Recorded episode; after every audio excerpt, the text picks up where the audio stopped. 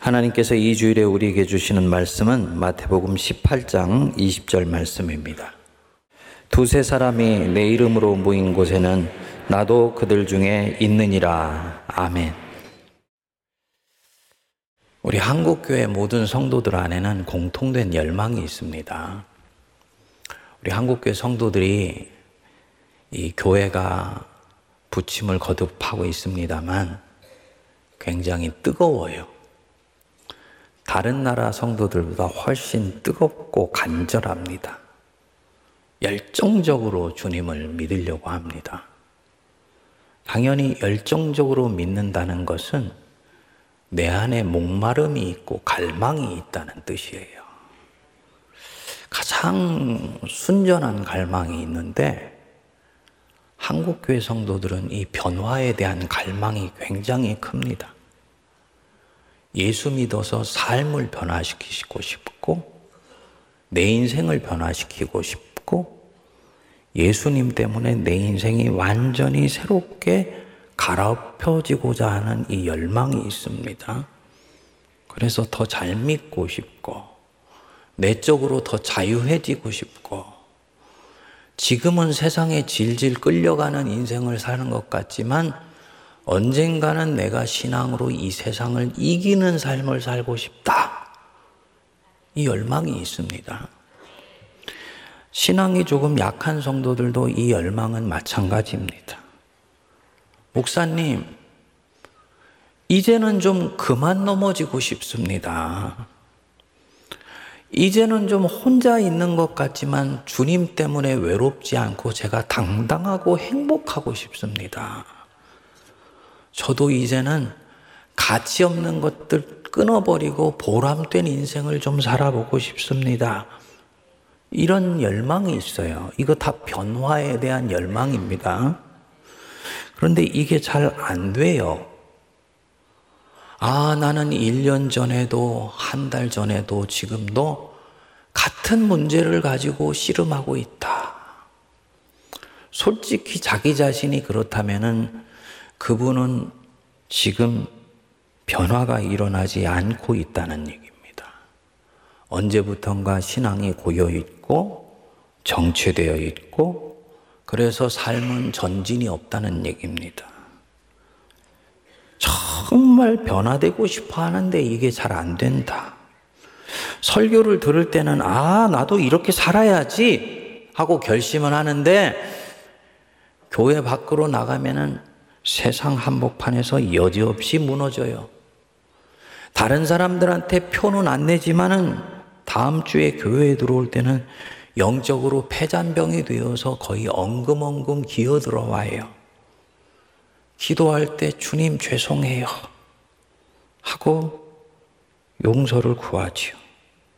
그리고 힘을 얻어서 세상에 나가는데 또 깨져요. 이게 사이클이 반복되다 보니까 점점 신앙에도 흥미를 잃게 되고, 복음이 진짜 능력이 있기는 있는 것인가? 회의가 찾아오기도 하고, 그렇습니다. 오늘은 여러분들과 이 변화의 문제를 가지고 좀 말씀을 나누려고 그럽니다. 예수님이 이 땅에 오셔서 공생애를 시작하시면서 크게 세 가지 사역을 하셨어요. 첫 번째로는 많은 사람들을 모아서 하나님 나라에 대해서 가르치셨어요. 티칭 미니스트리, 교육 사역입니다. 무리들 중에서 당신을 찾아오는 사람들 중에 병을 고침받기를 원하는 사람들은 치유해 주셨어요. 치유 사역, 힐링 미니스트리예요. 그리고 천국 복음을 전파하셨습니다. 전도 사역이죠. 낮에 주로 이 일들을 하시고 저녁이 되면 자신이 택하신 열두 제자들에게 낮에 있었던 가르침들을 다시 복습하시기도 하고 심화학습을 시키시기도 했습니다. 열두 제자들과의 만남에서 제자들이 낮에 있었던 그 가르침에 대해서 묻지요.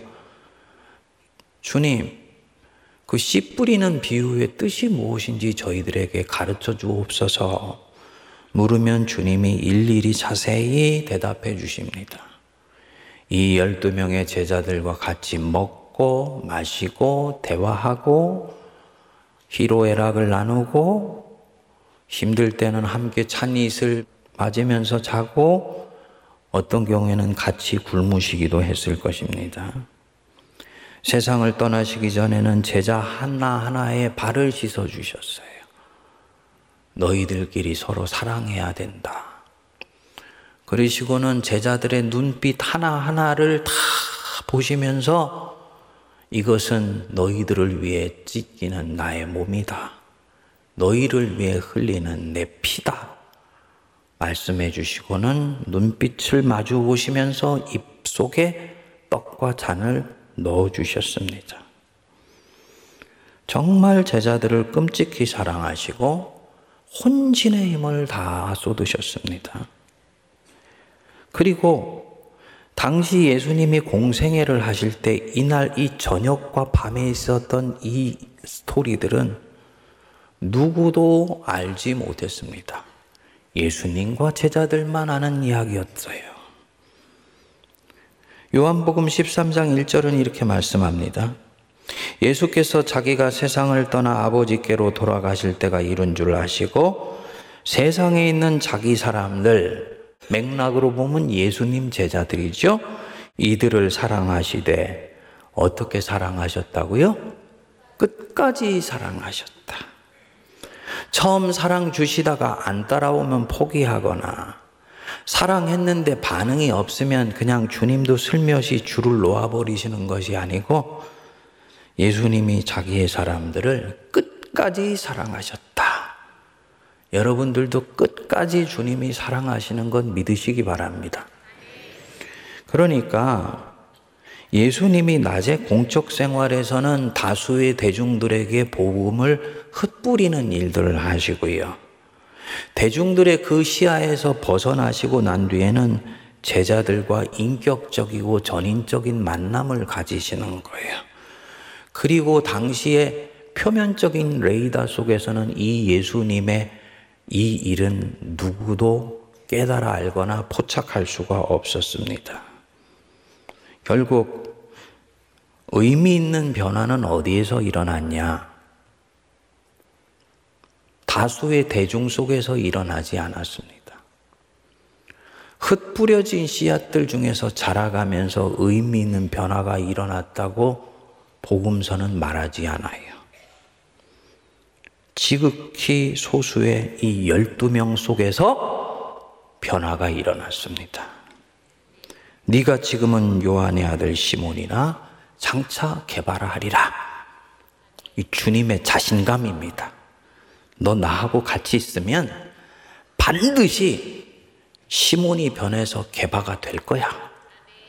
그리고 3년 예수님 따라다녔더니 정말 이 길가에 채이는 돌멩이 같았던 이 시몬이 베드로 반석이 되었어요. 12명 중에 하나가 결국은 예수님 팔아 넘겼지만 이 나머지 11명은 부활하신 예수님 만나고 성령을 받아서 완전히 새롭게 되었습니다. 그리고 그 스승께 받은 놀라운 사랑으로 지중해 전체를 누비고 다녔어요. 나중에는 결국은 이 11명과 새로 세워진 마띠아 그리고 사도 바울이 힘을 합쳐서 로마 제국을 예수 그리스도의 무릎 아래 꿇게 만들었습니다. 진정한 변화가 어떤 환경에서 일어나는가? 내가 진짜 변화되기를 원한다면 어떤 환경 속에 내 존재를 밀어 넣어야 되는가? 요거를 원형적으로 보여주는 대목입니다. 여러분, 변화는 다수의 대중 속에 지금 이렇게 묻혀 있는 가운데서는 잘 일어나지 않습니다. 이유가 뭐냐면, 변화는 내 연약함을 오픈하고 내 연약함에 직면할 때만 가능해요. 다수의 대중은 항상 피할 그늘이 돼요. 말씀에 부딪혀 봤을 때 저 말씀이 지금 내게 찌르시면서 내 영혼을 도려내는 말씀이야. 저 말씀을 무슨 일이 있어도 나는 붙들어야 돼. 라고 생각하면서 듣는 성도는 100명에 한 명도 안 돼요. 나머지 99명은요, 그 말씀이 부담스러우면 숨습니다. 죄송하지만 자는 척 합니다. 어떤 경우는 그 말씀을 공격하기도 합니다. 다수의 대중이 묻혀 있는 속에서는 그러다 보니 변화가 잘 안 일어나요. 물론 대붕운동 시기 같이 성력이 강력하게 역사하시는 특정한 시간이 있어요. 그리고 이런 때는 부흥에서 말씀 듣다가 뒤집어지기도 하고 성령이 역사하셔서 기믹도 같은 깡패가 하루아침에 회개하고 완전히 새로워지는 일이 있지요. 또 그렇지 않은 경우에도 이런 은혜의 시기가 아니라 교회가 부침을 거듭하는 시간에도 아주 예외적인 경우는 말씀을 들으면서 신앙이 자라가고 예수님을 다시 만나는 경우가 있죠. 하지만 이거는 매우 특수한 경우예요. 복음서에 보면 예수님 말씀 듣고 대중 속에서 변화되어서 무리가 죄자되어 평생 주님을 따랐다라는 얘기는 나오지를 않습니다. 변화는 항상 작은 만남 속에서 일어난 것으로 반복해서 복음서는 증언을 합니다. 눈과 눈을 마주치고 인격적이고 전인적인 만남이 있는 자리에서 변화는 일어나더라. 우물가의 수가성의 여인이 변화되고 니고데모가 예수님 만나서 변화되고 세리 사케오가 예수님하고 밥 먹으면서 변화되고 다 다수의 대중 속에서 회중 예배 드리다가 변화가 일어난 게 아니에요. 예수님과 일대일로 만나서 그분의 인격에 감화되고 그분이 내 얘기에 잠잠히 경청해 주시는 것을 보면서 수줍었던 내 영혼이 처음으로 오픈되어서 햇빛 아래 자기 영혼의 솔직함을 내보였을 때 이때 변화가 결국은 일어나더라는 것입니다. 그러니까 이 예수님의 열두 제자들은 자신들이 어떤 환경에서 소중한 변화를 경험했는지를 정확하게 알고 있는 사람들이죠. 그래서 성령 강림 후에 새로운 교회가 세워지고 난 뒤에도요. 이 소그룹 모임을 교회 본질이고 사활이 걸린 부분으로 보았어요. 교회 본질은 대예배 속에만 있는 게 아니고 성령께서 역사하시는 작은 모임이 그것만큼이나 중요하다라는 것을 이들은 꿰뚫어 보고 경험했습니다. 그래서 대그룹으로는 모여서 예배하고 흩어지면 집에서 소그룹으로 말씀을 놓고 영적으로 교제를 하는 것입니다. 사도행전에 그 유명한 말씀이 나오죠. 날마다 마음을 같이하여 성전에 모이기를 힘쓰고 대그룹 예배예요. 그 다음에 뭐라 그랬습니까? 집에서 떡을 떼며 기쁨과 순전한 마음으로 음식을 먹고 성서 신학자들은 그렇게 얘기합니다. 여기 집에서 떡을 뗀다는 말은 단순히 떡 떼는 것이 아니고 성찬식을 했다는 말이다. 집에서 삼삼오 모여서 오신 말씀, 성찬을 하면서 그 말씀을 놓고 교제하고 같이 모였을 때 들었던 말씀을 놓고 함께 sharing 하면서 자기의 삶을 나누었다는 말이다. 이 대그룹과 소그룹의 두 개의 날개가 같이 양날개로 합쳐져서 초대교회가 그 상막한 로마 제국의 박해를 뚫고 영적으로 비상할 수가 있었던 것입니다. 오늘날에도 마찬가지입니다. 대그룹의 예배 속에서는 변화는 잘 일어나지를 않습니다. 주일 예배 드렸다. 수요 예배 중간에 한 번 더 드렸다. 새벽 예배 드렸다. 그걸로 끝이에요. 여기에서 성찰이 일어나지 않으면 예배를 드린 것은 그걸로 끝이에요. 예배 한 번 빠지면은 마음이 영 찝찝하지요. 그런데 예배 다 참여하니까 마음이 시원하고 개운하고 가벼워요. 우리는 그거를 변화로 생각하지만 그게 아니에요. 이것은 지금의 내 영적 상태를 유지하는 정도입니다. 물론 말씀 받고 은혜 받았어요. 말씀으로 목사님 제가 정신이 번쩍 들었어요. 거룩한 도전을 받았어요. 이렇게 고백을 하기도 합니다. 근데 우리는 그것이 변화라고 생각하는데 죄송하지만 그것은 착각이에요. 은혜 받은 것은 그냥 은혜 받은 것입니다. 정신이 번쩍 들었다? 그러면 그렇게 해서 번쩍 든 정신을 가지고 내 삶을 어떻게 바꿨습니까? 내 삶에 그릇된 습관을 바꾸기 시작했나요? 도전을 받아서 실제로 내 삶이 바뀌어진 부분이 있습니까? 아니면 한두 번 시도해 보다가 원위치로 돌아봤습니까? 만일에 그렇다면 이건 변화가 아니라는 얘기지요. 변화는 뭔가에 의해서 내 삶의 지향점이, 초점이 바뀐 거예요. 순간순간마다 우선순위를 결정하는 기준이 달라지는 것을 말합니다. 악한 습관이 한꺼번에 물러가지는 않습니다. 하지만 변화되었다라는 말은 느리지만 서서히 지속적으로 악한 습관이 교정되고 좋은 습관이 자리 잡아가고 있는 걸 말하는 것입니다. 무엇보다도 내가 변화되었다. 이 말은 내 안에 하나님의 임재가 꽉 들어차는 것입니다. 제가 이 안식년을 갖고 제 안에 행복한 사인을 하나씩 봐요. 뭐냐면 이전에는 기도하는 시간에 주로 기도를 했어요. 근데 요즘은요, 기도하는 시간에 기도할 뿐만 아니고 수시로 저도 모르게 기도가 그냥 나와요. 네.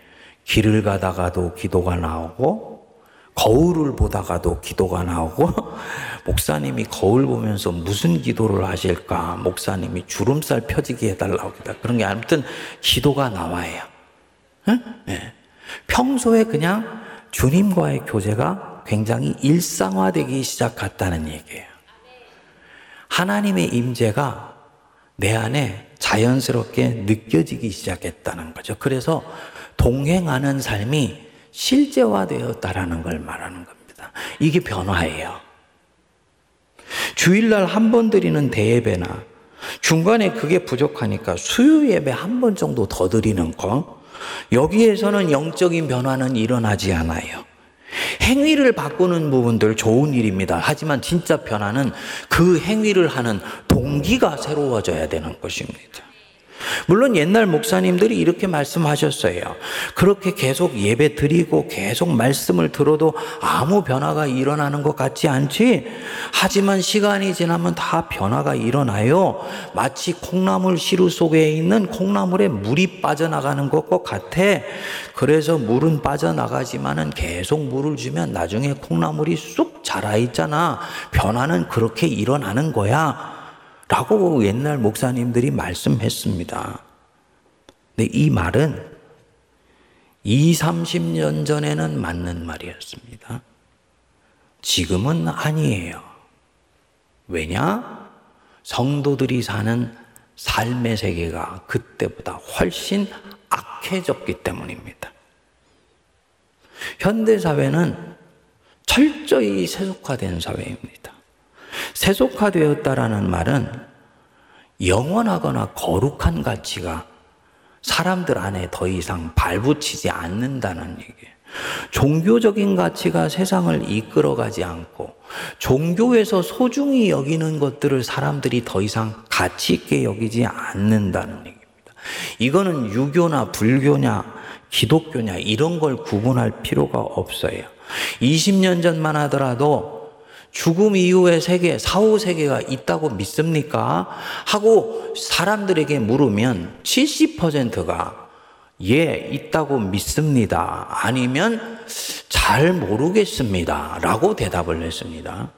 지금은 물으면 80%가 사후 세계는 없다고 단정해 버립니다. 세속적으로 됐다는 얘기죠. 인생에서 가장 소중한 것이 무엇이라고 보냐 하고 물으면 이전에는 관계나 사랑하면서 사는 삶이나 가족의 가치나 아니면 가치를 추구하는 삶 이런 거 얘기했는데요. 요즘은요, 압도적으로 물질, 돈이에요. 돈으로 행복을 살 수 있다고 보기 때문입니다. 뭘 말하는 것일까요? 사회가 엄청나게 세속화되었고, 내가 함께 만나서 사는 사람들이 내가 소중히 여기는 것과는 전혀 상관없는 삶의 세계 속에서 살아가고 있다는 것입니다. 어찌 보면 당연하지요. 교회는 말할 것도 없고, 종교가 지금 이 문명, 이 소비주의 물질 문명이 가는 길에 대해서 어떤 예언자적인 목소리나 어떤 선지자적인 음성도 내지를 않아요. 그저 따라가기만 하니까 세상은 점점 세속화될 수밖에 없고 그 세속화된 사회가 이젠 교회의 생명줄에 목을 조이는 형국이 돼버린 것입니다. 이건 자본주의나 사회주의나 공산주의나 다 마찬가지입니다. 우리 성도들이 이런 세상 속에 노출되어서 월요일부터 금요일까지 살아갑니다.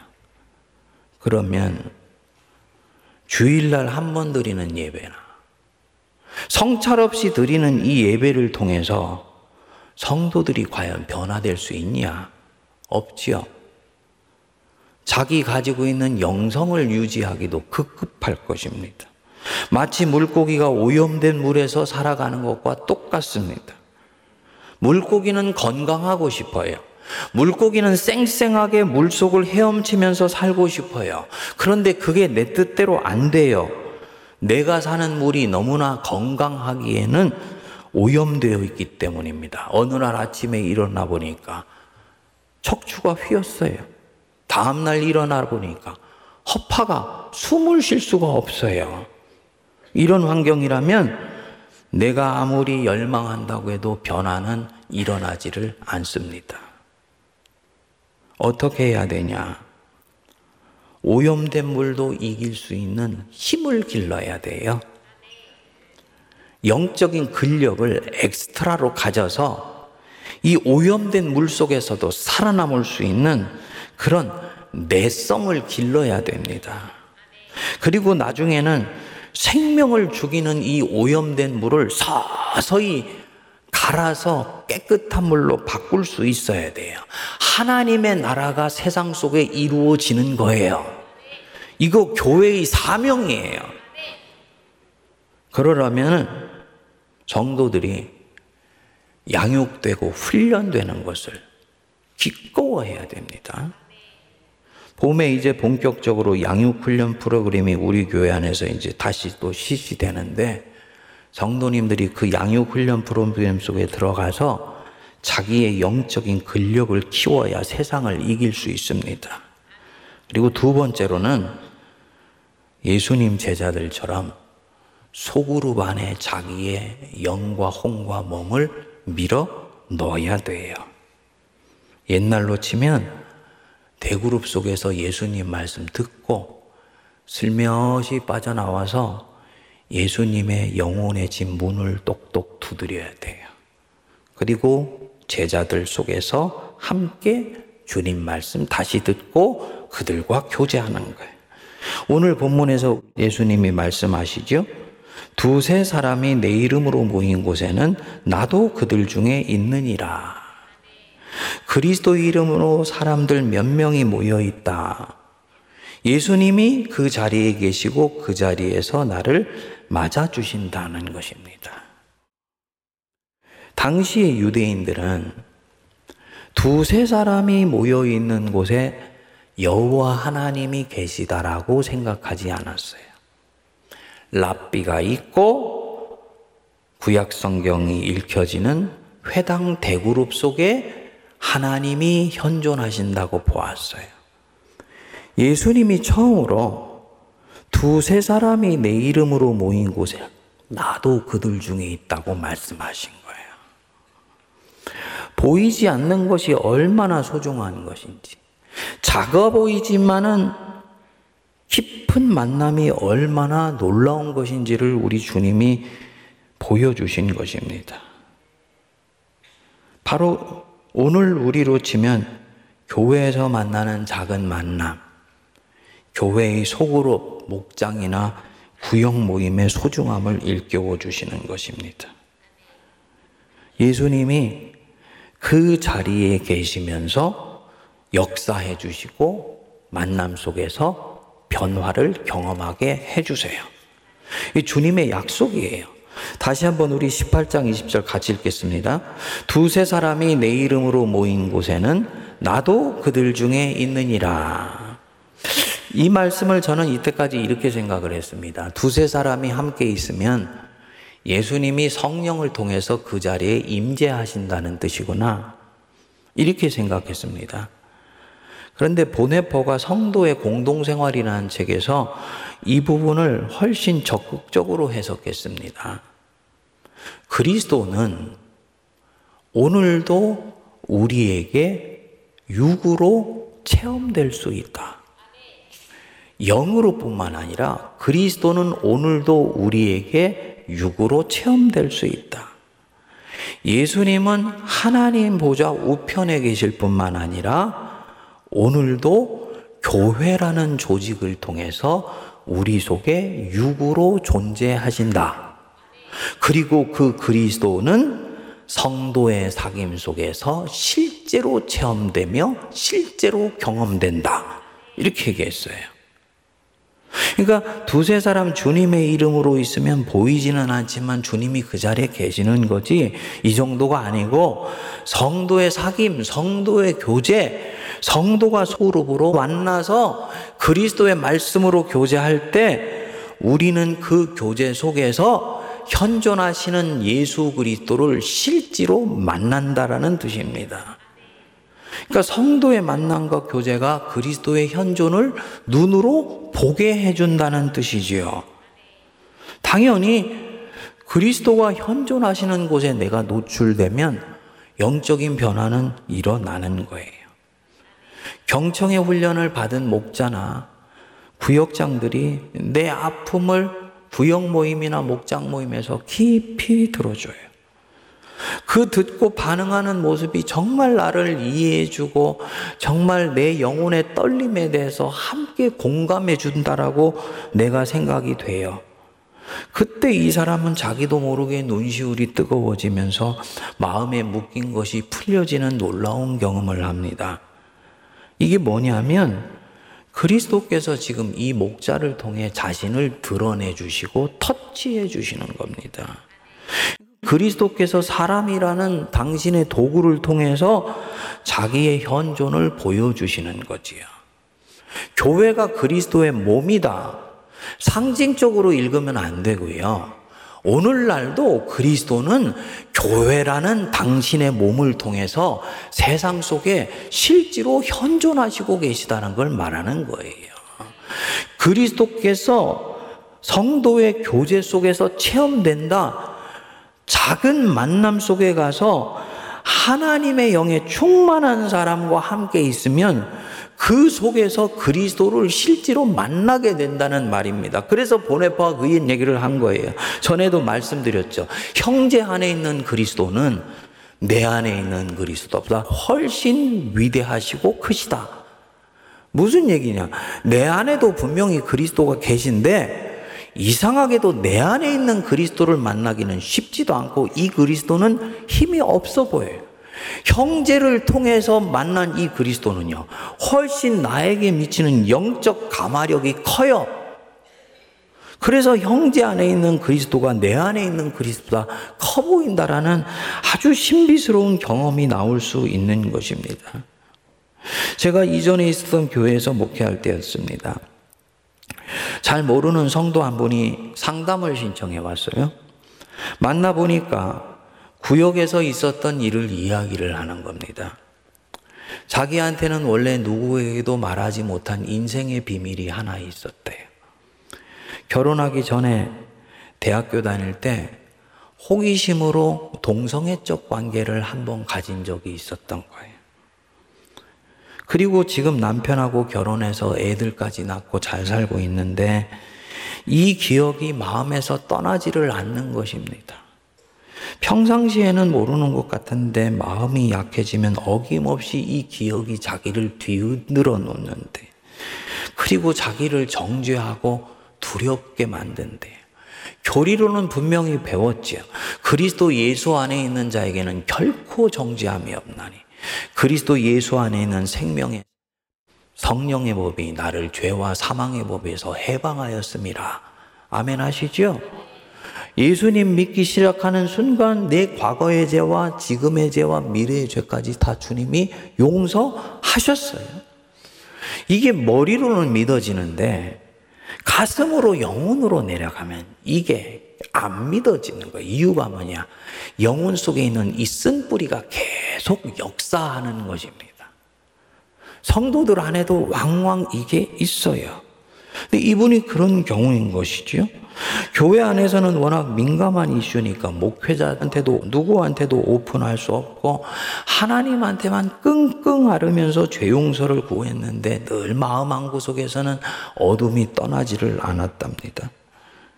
그리고 교회를 옮겨서 새롭게 등록해서 이제 구역 모임을 참여하게 된 겁니다.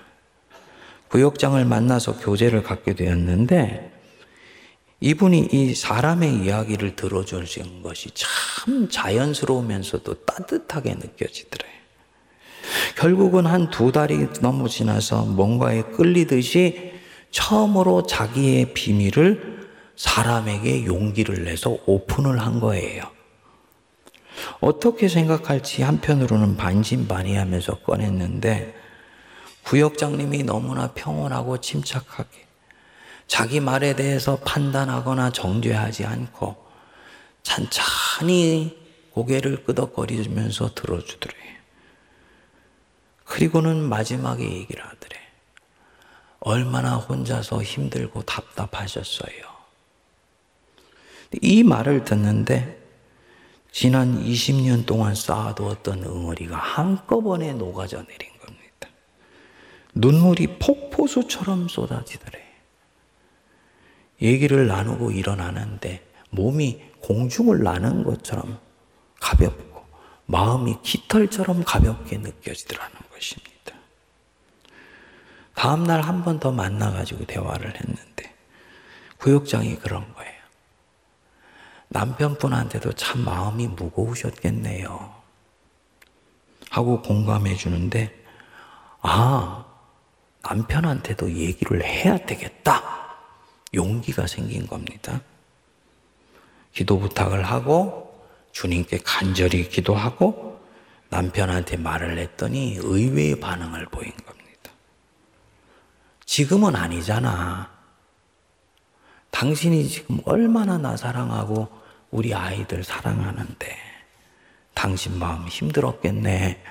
그리고 등을 툭툭 두드려 주는데 이때까지 갇혔던 마음의 감옥에서 완전히 풀려난 느낌이었다.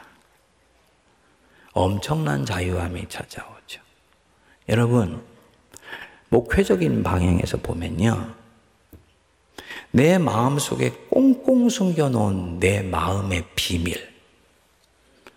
이거 주님이 아시나요? 모르시나요? 아시죠? 그러니까 여러분들도 그거 주님한테 내어놓으시지요? 그런데요, 주님한테 내어놓아서 주님이 나에게 괜찮아, 이 녀석아. 라고 하시는 이 음성을 영으로 듣는 거는 쉬운 일이 아니에요. 주님의 주파수와 내 영혼의 주파수가 정확하게 맞아떨어져서 성령의 역사가 일어나지 않으면 주님께 고백하고 주님의 용서를 내가 직접 받아서 내 영혼이 자유함을 얻는 경우는 목회를 오래 해보니까 이게 쉬운 일이 아니에요. 성령께서 더 쉽게 역사하시는 통로를 우리에게 선물로 주셨어요. 뭐냐면, 목회자에게, 내 옆에 와 있는 형제 자매에게 꽁꽁 싸놓았던 자기 마음의 어두운 방을 오픈하는 거예요. 그때 하나님의 은혜의 쌀이 내 영혼에 빨리듯이 들어오기 시작합니다. 어두운 마음의 방이 밝아지고 내 영혼 속에 엄청난 자유와 해방이 밀려옵니다. 묶인 데서 풀려난 것입니다. 이분이 그걸 경험한 거지요. 어떻게 저런 구역장님을 주님이 내게 선물로 주셨을까? 신기하기도 하고 감사하기도 하고 나중에 물어보니까 교회에서 그런 훈련을 시켰다 그러더라. 그래서 담임 목사님께 감사 인사도 하고 하는 마음으로 상담을 핑계 삼아서 온 것입니다. 듣는데 참 목회하는 것이 이런 면에서 보람이고 기쁨이다 하는 생각이 들더라고요. 최근에도 우리 교회에서 비슷한 일이 있었죠. 3040 목자 훈련에서 우리 목자들이 다 경청 훈련을 받았어요. 그리고 그 배운 대로 잘 경청해주고 마지막에 간단하게 반응 하나 툭 던져줬는데 아, 목장의 목원이 하염없이 눈물을 흘리면서 깊은 대화로 새롭게 들어가게 된 거예요. 다음날 만났는데 어제 한 2, 30분 교제했는데 마치 몇 년 동안을 만난 것처럼 아주 가까운 사이가 되었다고 얘기를 하더라고요. 소그룹에서 말씀을 매개로 사귀고 경청해주고 영혼의 교제가 얼마나 소중한 것인지 놀라운 것인지를 보여주는 대목입니다. 사랑하는 여러분, 정말 변화되시고 싶으십니까? 정말 나는 이제는 이렇게 사는 것 진절머리 난다 하는 마음 가지고 계신 분 계세요? 거기는 아니더라도 나는 어쨌든 지금보다 더 온전히 주님 쫓아가는 삶을 살고 싶어 하는 마음 있으십니까? 소그룹을 찾아가시기 바랍니다. 구역을 찾아가시고 3, 40대 목장에 소속된 분들 목장을 찾아가세요. 그분들은 여러분의 인생의 이야기에 찬찬히 귀를 기울여주고 여러분의 외로움을 옆에서 친구로서 동반해 줄 것입니다. 그래서 나를 주님 앞으로 이끌어 줄 수 있는 그런 분들입니다. 성경은 구석구석에서 이 작은 만남이 얼마나 아름답고 위대한지를 말씀합니다. 형제가 연합하여 동거함이 어찌 그리 선하고 아름다운가. 서로의 짐을 짊어지고 이와 같이 그리스도의 법을 성취하라. 서로 돌아보아 사랑과 선행을 격려하며 모이기를 패하는 어떤 사람들의 습관과 같이 하지 말고 오직 권하여 그날이 가까움을 볼수록 더욱 그러하자. 사랑하는 여러분, 특세 때도 제가 반복해서 말씀드렸지만, 여러분들은 자기 인생을 어떻게 보고 자기를 어떻게 평가할지 모르지만, 우리 정체성은 누가 결정하신다? 하나님이.